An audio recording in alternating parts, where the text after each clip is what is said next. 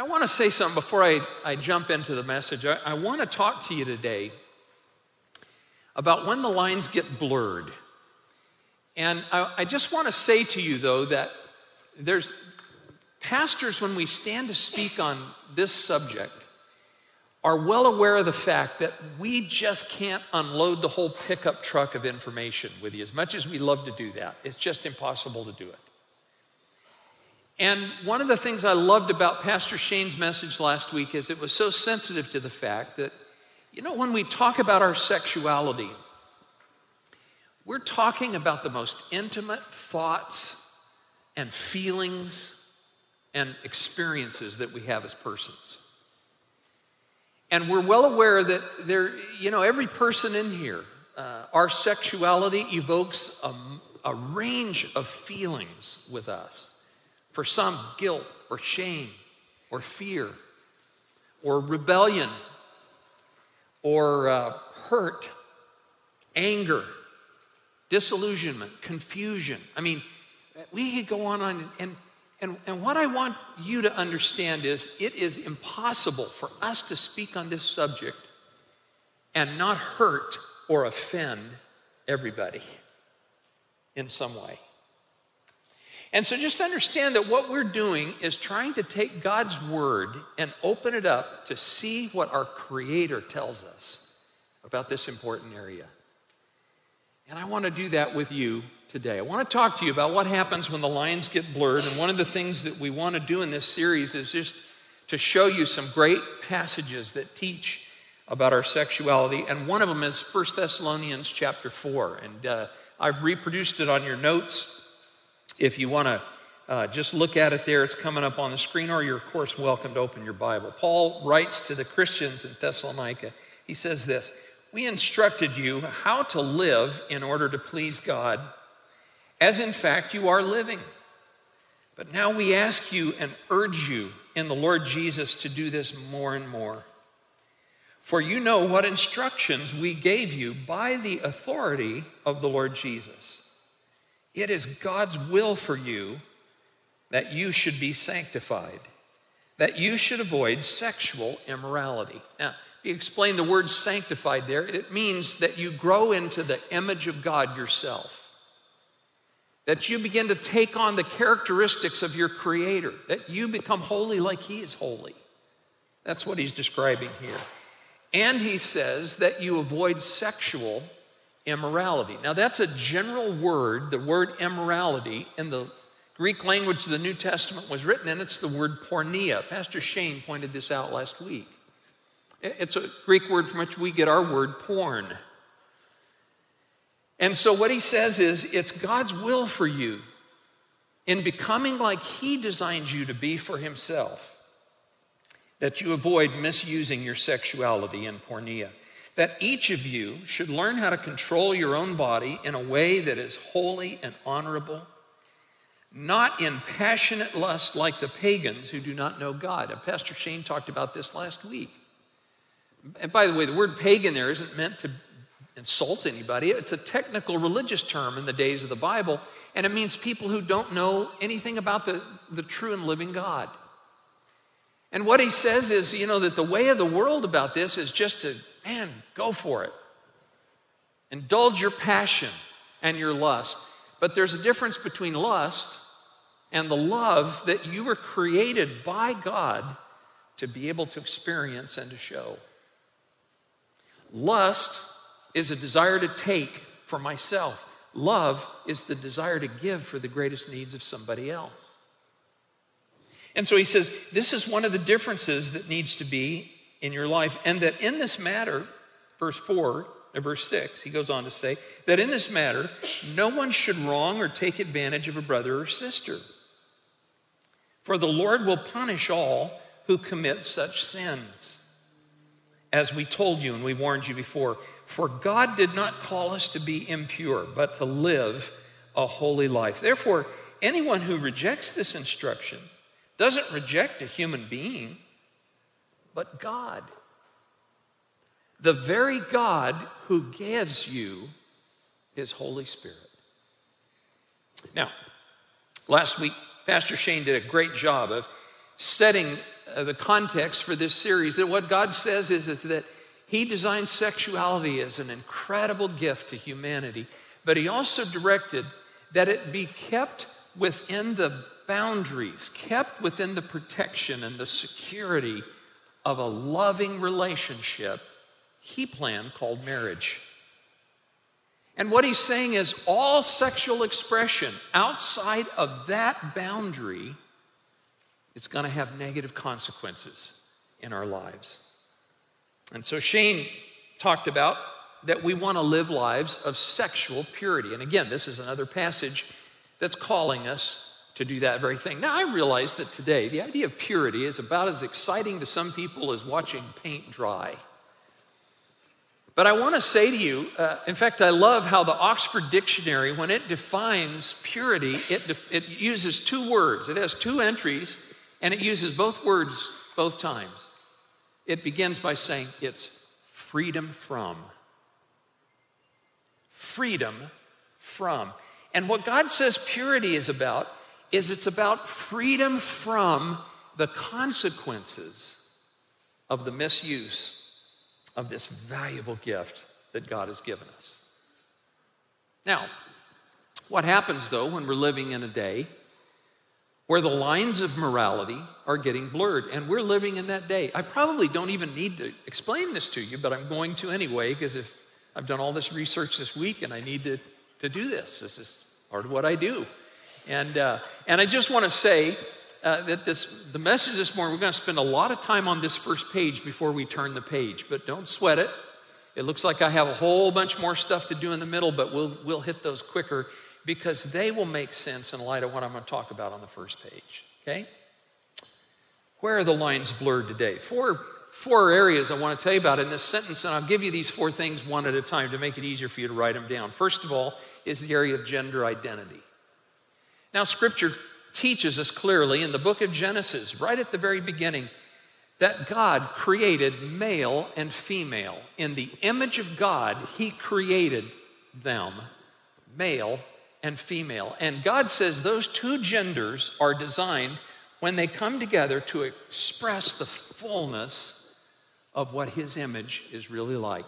And the Lord Jesus Himself picked this up much later, 1,000, 1,500 years later in teaching about marriage in Matthew 19, and he referred to that passage and he said, At the beginning, the Creator's intent was for male and female, whom he blessed, to become husband and wife and one flesh. But you're aware of the fact that today, this whole idea is being questioned. In fact, today, we're having to get used to terms like, you know, cisgender and non binary genders. In fact, you become used to the, you know, the, our, our whole uh, series art, I think, has on it the LGBTQ plus. I remember when it used to just be LGB, lesbian, gay, bisexual, and then it became LGBT, transgender persons.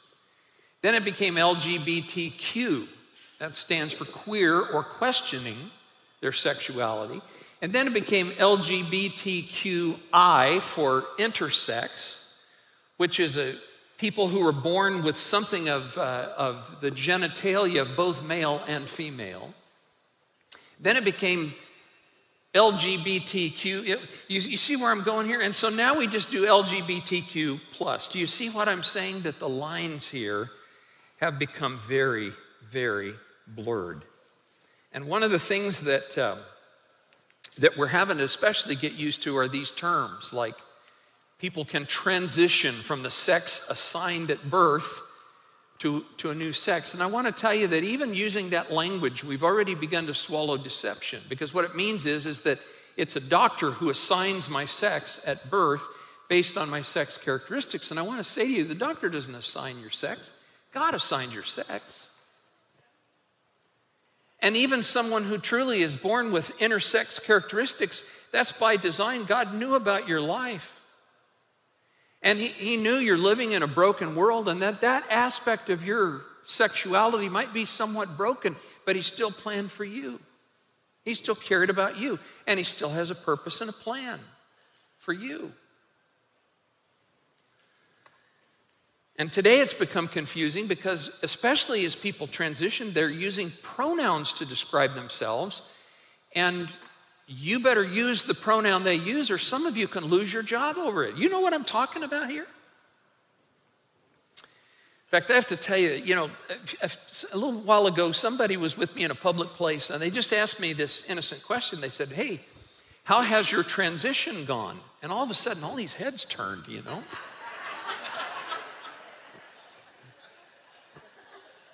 And I was tempted just for a moment to put on my best falsetto voice to answer him. By then, eh, I probably shouldn't do that. And because uh, they were talking about my transition from senior pastor to founding pastor, for those of you who didn't catch what I was talking about, you know. Gender identity is getting blurred. Sexual mores, that's the second area. Now, sexual mores has to do with the societal norms that we pick up in our, in our socialization as persons because they're the norms that our society accepts.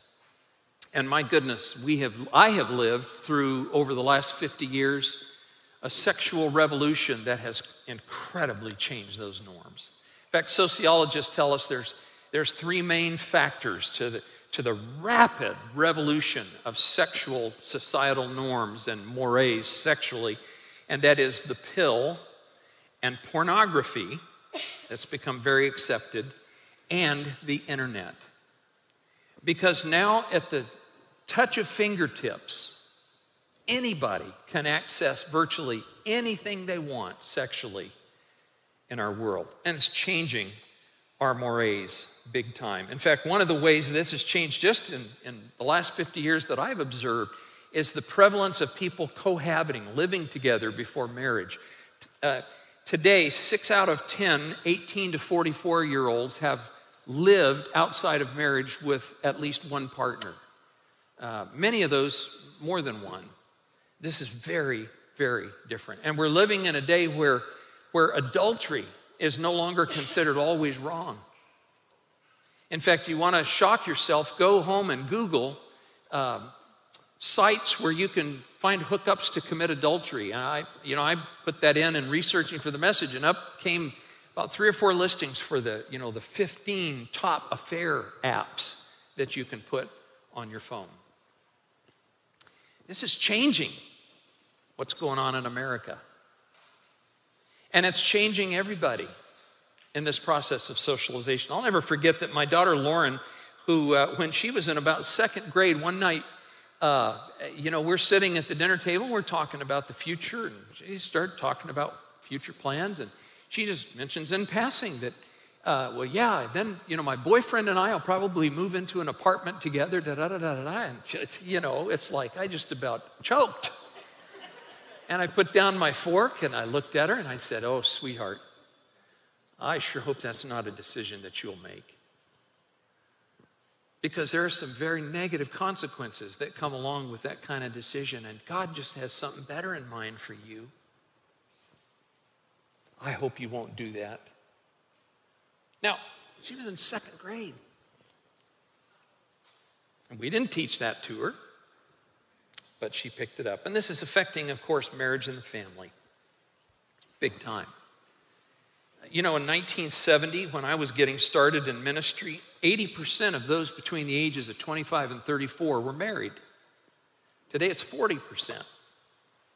Half the number. And it's because of the easy hookups. I, I really, I, I don't need to marry. And that's having tremendous, tremendous impact on children today.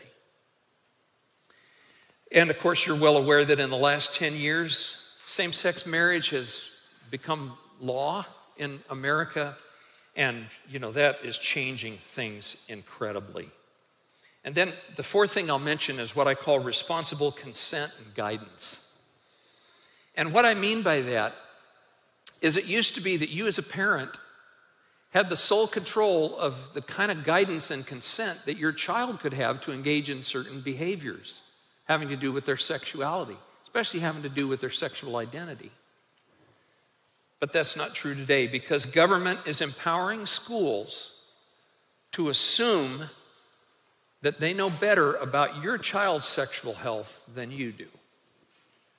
You may not be aware of the fact that in 2018, California passed a law that says that if you're 12 years of age, you can seek out gender transitioning treatments without your parents' knowledge and consent. Did you know that? And it's amazing. You know, you got to be 18 to get a tattoo. But to be 16 to drive, but you can alter your life forever at age 12. And your parents could be totally oblivious that someone's giving you those kinds of treatments. That's a scary thing. I don't know about you, but that bothers me. And in fact, this is now being taught in our schools. This, this whole thing of you, you can figure out what your gender identity really is going to be. In fact, uh, I happen to notice the Fresno Bee had a showing, it's coming up on the screen, a list of a thousand books that were being devoted to Fresno Unified that we're celebrating gender identity for kids as, as young as kindergartners that could be read in classrooms and so forth, and uh, donated by a group called Gender Nations. And I want you to notice their theme at the top open books, open hearts, open minds. The idea being, let's teach these kids from the very beginning to just be open to all of this change that is here. Now, Here's the new phenomena. It used to be that we viewed these behaviors as a problem, but today we view the disapproval of those behaviors as the problem. That if you don't fully embrace everything I've just described to you, there's something wrong with you. You're a bigot, you're uninformed, you're homophobic, you're transphobic. But I want to say to you, notice what God's word says in Isaiah 5:20. It says this: "Woe to those who call evil good and good evil." And I want to, I want to say to you that um, that's, that's happening in our day. You know, I could, I could set a stack of books this tall of sociological studies that have been done on the, the health of the biological family that stays intact. Mom and dad living in the home with their kids for the entirety of their growing up years, and how healthy that is. And in fact, when you begin to deviate, even in the slightest way, there are predictable declines in well being that are measurable and will increase for every deviation you move away from, from that biological family. Things such as depression, suicide, high risk behavior, and so forth. It's incredible what's there. Now, why, as a society, would we not be holding that in the highest light to bring the greatest health to our children? But instead, if you hold to that view, you're hateful. Are, are you all catching what I'm talking about here? Woe to those who call evil good. By the way, what is evil in Scripture? Here's the easy way to remember it it's evil is the word live spelled backwards. Evil is when we try to do life by a standard that is backwards to God's standard. And He calls it evil because He knows it's going to have negative consequences in people's lives, real people's lives. In fact, the word woe there does not mean woe because God's going to get you. Uh, it, it's a word that means woe because these things are going to bring consequences and pain into your life. Woe to those who call evil good and good evil, who put darkness for light and light for darkness. In other words, they try to put darkness in the best light possible, who put bitter for sweet and sweet for bitter. There's a phrase of putting lipstick on a pig. They try to make something that's bitter look as sweet as it possibly can. But God says, Whoa, whoa, whoa. Because you're bringing danger into your life. I love this sign that I happened to see that was on a, a farm, uh, a ranch. It says, Warning, don't cross this field unless you can run it in nine, nine seconds because our bull can do it in 10 flat. And uh, Isn't that great? Now, if every time God said, now, folks, here is why I've told you don't do this, you know, maybe more people would obey it, but we're those people that if you just say, warning, don't cross this field, guess what you want to do? I'm going to go right across that field. And what I want to say to you is when the lines are blurred, it creates incredible confusion. There is a confusion factor that we are living with today that is amazing, and it is because the minority, the minority is dictating how the majority must view things and must live. Now, show you some statistics here. Consistent studies have shown uh, that the LGBT community, Q, however many you want to add, makes up between three and five and a half percent of the general population. Now, you'll hear people say, oh, that's not true, it's much higher than that. But studies have shown consistently over and over, nah, it's really, it's about three to five and a half percent.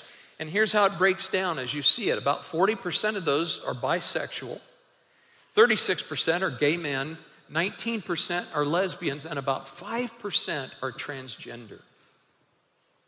Now, I, I just, I just want to put this in perspective that we're talking about a very small you know, 95% of us don't fit in that category, but the 95% are having to be told they've got to change their views and their behaviors about all these things so as to not offend the 5% and make life harder for them. You know, I remember when the Americans uh, Disabilities Act was passed, and it was a good thing because it made the accommodation of people with severe disabilities, people in wheelchairs and so forth, easier for them to access things. But, but imagine if the ADA had said that, you know, because persons with disabilities can't use stairways, nobody else will be able to do that. We're going to destroy all stairways. Would that make sense? I got to thinking about that, you know, there's about 10% of you out there that are left handed. Let's hear it for all the left handed people. Yeah, yeah. About 10% of you. You were born that way, you can't help it. But you know, you live in a world that benefits right handed people, do you not? Can I get a witness to that? Yeah, you notice it. We right handed people don't, but you guys notice it. it. Things as simple as, you know, like how I button my shirt. It's much easier to do it right handed than it is to do left. Can I point out another one? I hope this doesn't seem too silly, but these flaps over our zippers that we have, okay? Not to get too personal here, those favor right handed people, do they not? Well, hey, we've been doing it that way way too long. It's time to turn the tables of justice. Why don't we outlaw those flaps benefiting the right handed people and let that put them the other way so that the left handed people can have it a little easier to raise and lower? Uh, can I get some wokeness here on that, you know? Do you see what I'm talking about? This is insanity. It cannot be sustained. And I think it's part of what's driving us to a pushing people to their corners. The thing I'm most concerned about the confusion is how it influences the development of young lives. Because you see, this passage that we've read in 1 Thessalonians, here's what Thessalonians says the way you live sexually shapes you, it molds you. And we understand, especially, that young lives are shaped by their earliest sexual experiences.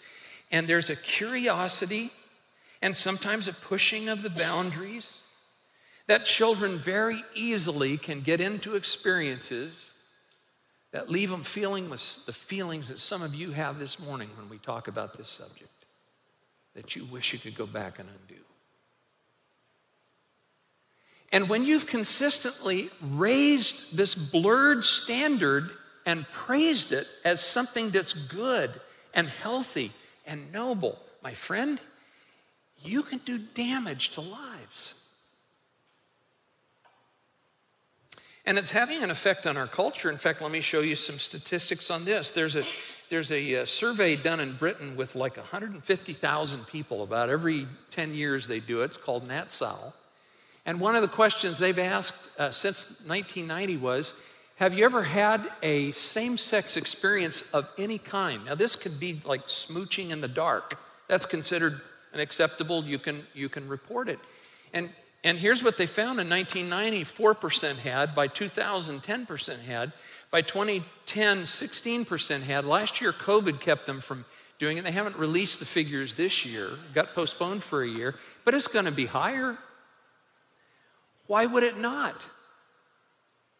Because if we know that people push the boundaries for bisexuality more than they do for exclusively gay or, or lesbian, and there's a tiny percentage of the transgenders. Why would that not begin to influence? We know that it changed our mores with heterosexuals. In fact, it has been released that Gallup found this, uh, this year, just released in February, that one out of six Gen Z group, especially the older, the oldest of them, 18 to 23, one out of six now says they're LGBTQ. That's about 16%. And, and notice that 72% of them say they're bisexual. There's a, there's a whole lot of experimenting and bouncing the boundaries here. And Philip Hammack, who's a professor at USC or UC Santa Cruz, the director of Gender Diversity Lab there says this is extremely exciting because the rigid lines around gender sexuality are just opening up for everybody.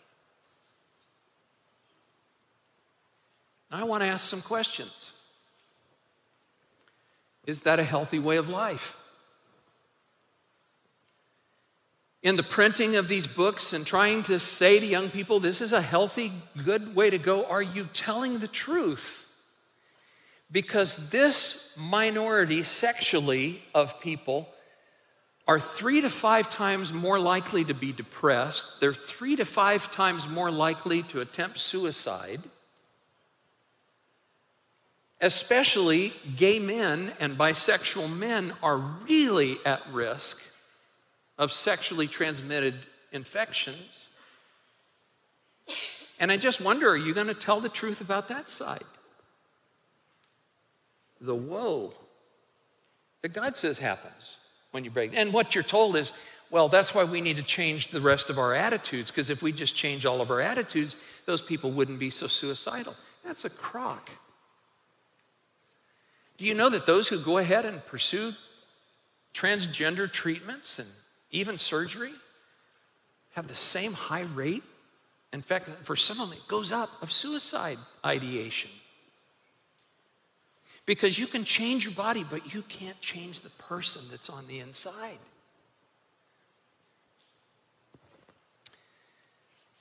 Have I made the point about what happens when we get blurred? Now, I told you we're going to hit the, the gear and move quick. Some of you are saying, Holy cow, you still got all the inside to do. Yeah, before we get there, look at what God says in Isaiah 48. I am the Lord your God who teaches you what is best for you and who directs you in the way you should go.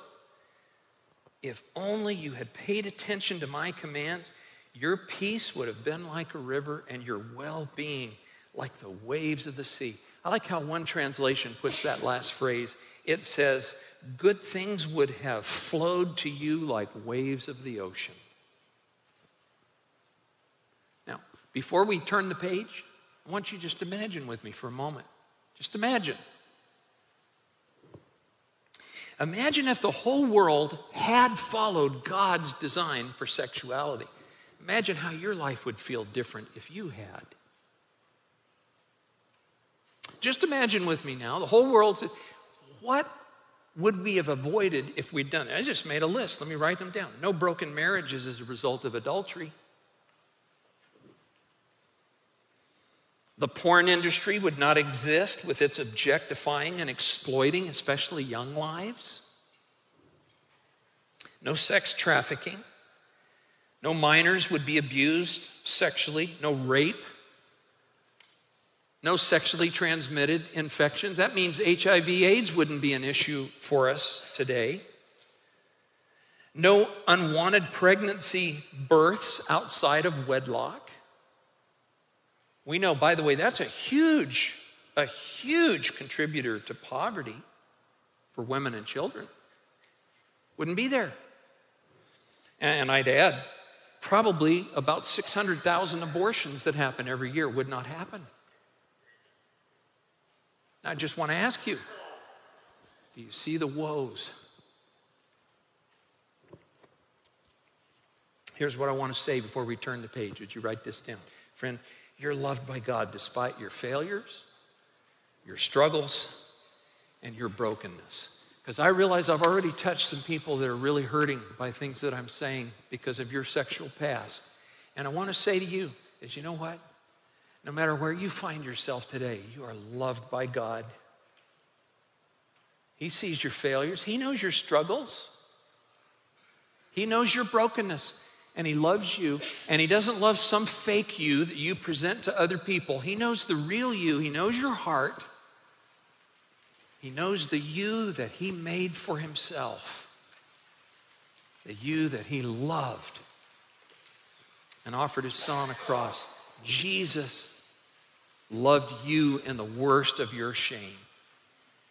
That's the you He loves, not a fake you. So, how do we keep the clearly drawn lines clear? A guy named G.K. Chesterton once said, Morality, like art, consists in drawing a line somewhere.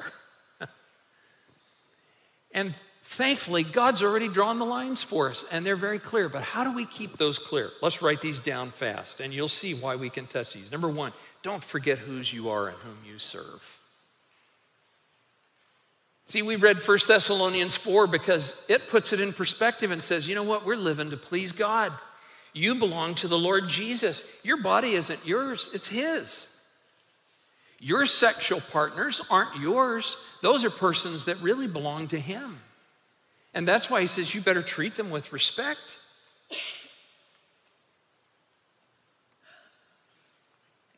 And First Thessalonians tells us we're to be careful with sex not because it's dirty, but because it's so holy.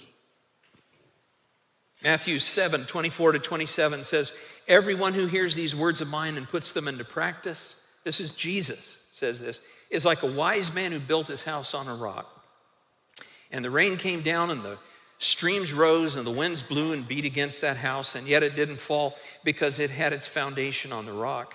But everyone who hears these words of mine and does not put them into practice is like a foolish man who built his house on the sand, and the rain came down and the streams rose. You see, you're going to deal with pressure and problems in life, no matter which house you are.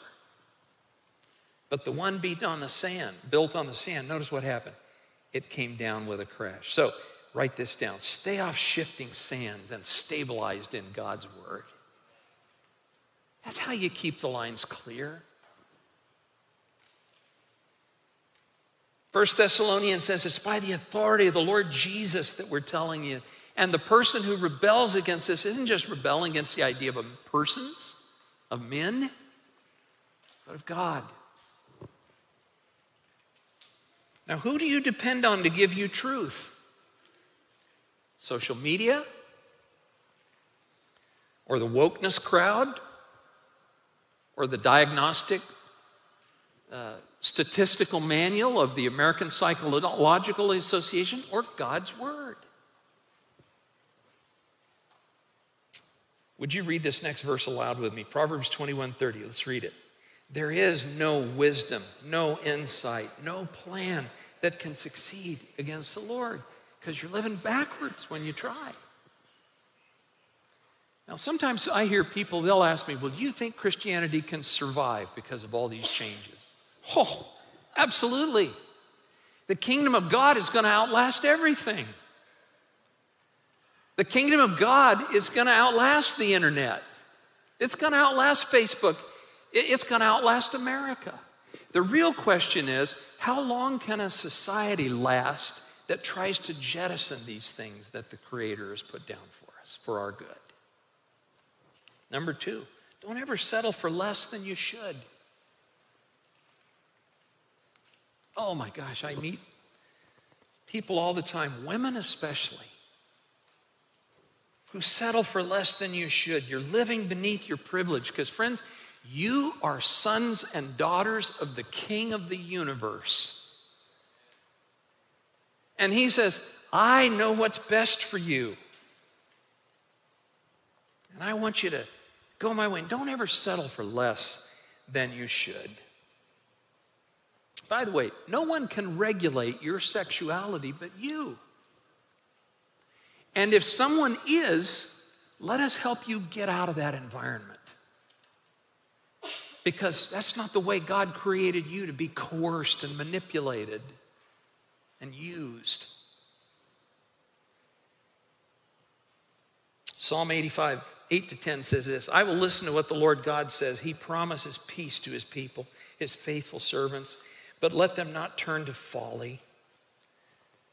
Surely his salvation, the word salvation here means his deliverance, is near those who fear him, that his glory may dwell in our land. Love and faithfulness meet together, righteousness and peace kiss each other. Now, what you want is you want those four qualities love and faithfulness and righteousness and peace to embrace and kiss in your life. Don't settle for anything less. Never surrender future well being for the quick pleasures of the present moment. That's the most profound thing I can say to you about sexual temptation, my friend. Never surrender future well being for the quick pleasures of the present moment. There is a moral insanity to porneia that says only focus on the now, right now. And I'm telling you, you want to make the kind of decisions you're going to be glad you made someday in eternity. They'll pay off. You know, I was so touched, just hit my heart. Went home last week And my wife said to me, we were talking about Shane's message, what a great job that he did. And she said, Oh, Steve, I'm so glad we've been spared the sexual wreckage that people have had to endure. Some of you who are my friends. And I can tell you, there was a time in my life I wondered, yeah, is it worth it to really live this way? Maybe I am missing out on, you know, you only go around once, so Go it with gusto. I want to tell you, after being married 40, uh, years, love and faithfulness meet, righteousness and peace kiss. Nothing is worth that in place for me. Number three, don't be afraid to live in a way others will not. And that's going to be required because there are other people who are going to ridicule your way of life and say it's archaic and behind the times, and they'll try to shame you into silence by insulting you and telling you you're a bigot or you're homophobic or whatever phobic. Don't be afraid to live in a way others will not. You know, I'm kind of stealing from here Financial Peace University's motto where Dave Ramsey says, if you're willing to live today like most people won't, you'll be able to live someday like most people can't. And what he means by that is if you'll, you know, do a cash and watch out for debt and you'll live with discipline today like most people aren't willing to do, someday you're going to be able to live in a way most people can't live. And I want to tell you the same thing is true sexually.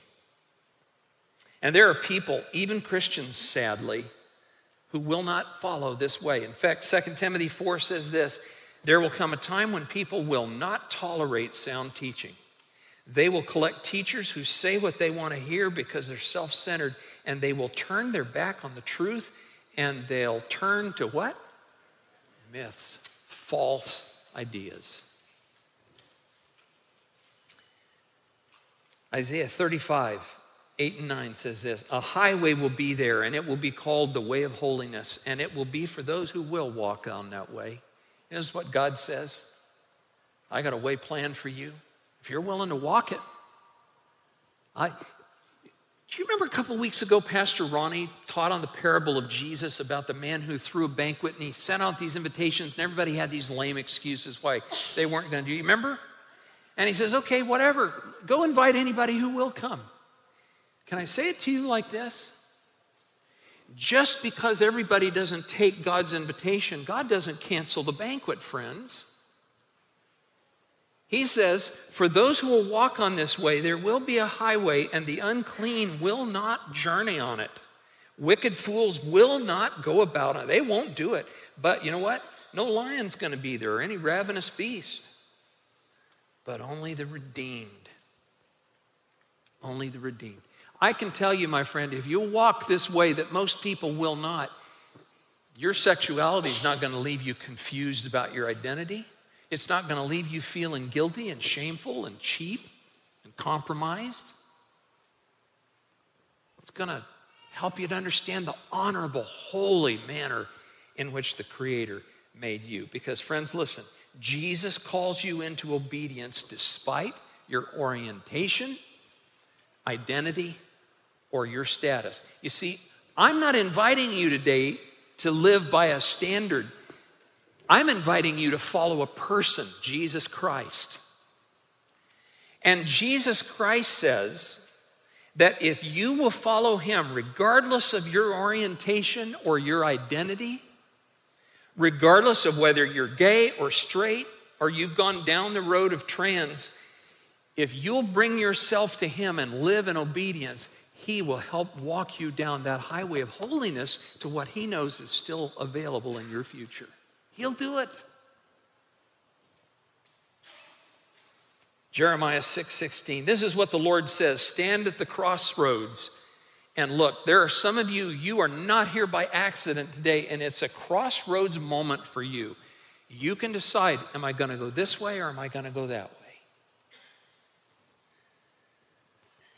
Stand at the crossroads and look and ask for the ancient paths, ask where the good way is, and then walk in it and you will find rest for your souls.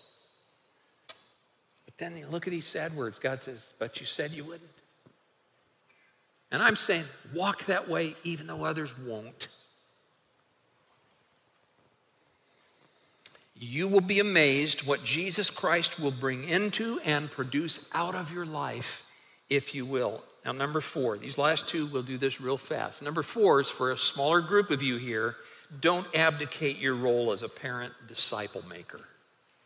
Listen, you are shaping young lives. And your kids, guess what? They're not your kids, they're God's kids. He's just loaned them to you for a while, and He's going to give you a couple of decades for you to point their feet back to Him to live and honor Him.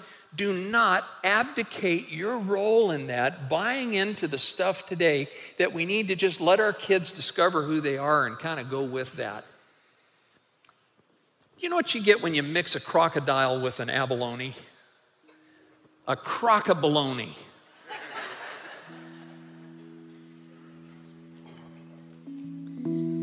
you be the parent who teaches your daughters here's what it means to be feminine. Here's what it means to be a young lady.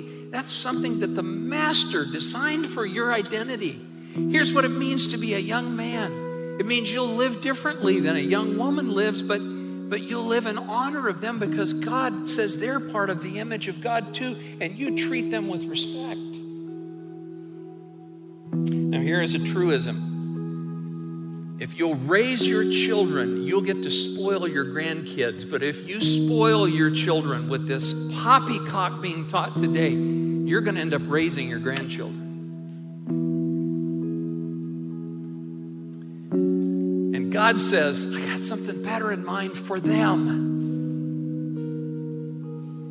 So, Joshua 24 15, so good. If serving the Lord seems undesirable to you, then you choose for yourself this day whom you will serve. Because you're going to serve somebody, you're going to serve something. But as for me and my household, we're going to serve the Lord. That you be ready to say to your kids, you know what? We think differently than the other people around you because we love the Lord and we're living to honor Him. And we want to bring glory and praise to Him. And we do things differently because we're following Jesus. Number five, don't neglect your calling as a reconciler, not a fighter. You know, it's so easy when we talk about this stuff for us to start thinking us and them. You know, it's, a man, those homosexuals out there who are doing this, those horrible people who are pornographers, da da da da da. You know, God has called us to love those people and to share His good news with them. And we're not fighters, we're to be lovers. In fact, I love this. I saw this on the internet. This expresses the feelings of so many. Look, if you go at that, I love every single some of you. Well, that's easy to do, isn't That's easy to say, is it not? But Jesus Christ says, no, guess what? I have called you to live at this juncture of history, not in 1950, but in 2021, and I want you to be my servants of reconciliation to help people who are broken. But you got to love them. They're not the enemy, evil is the enemy.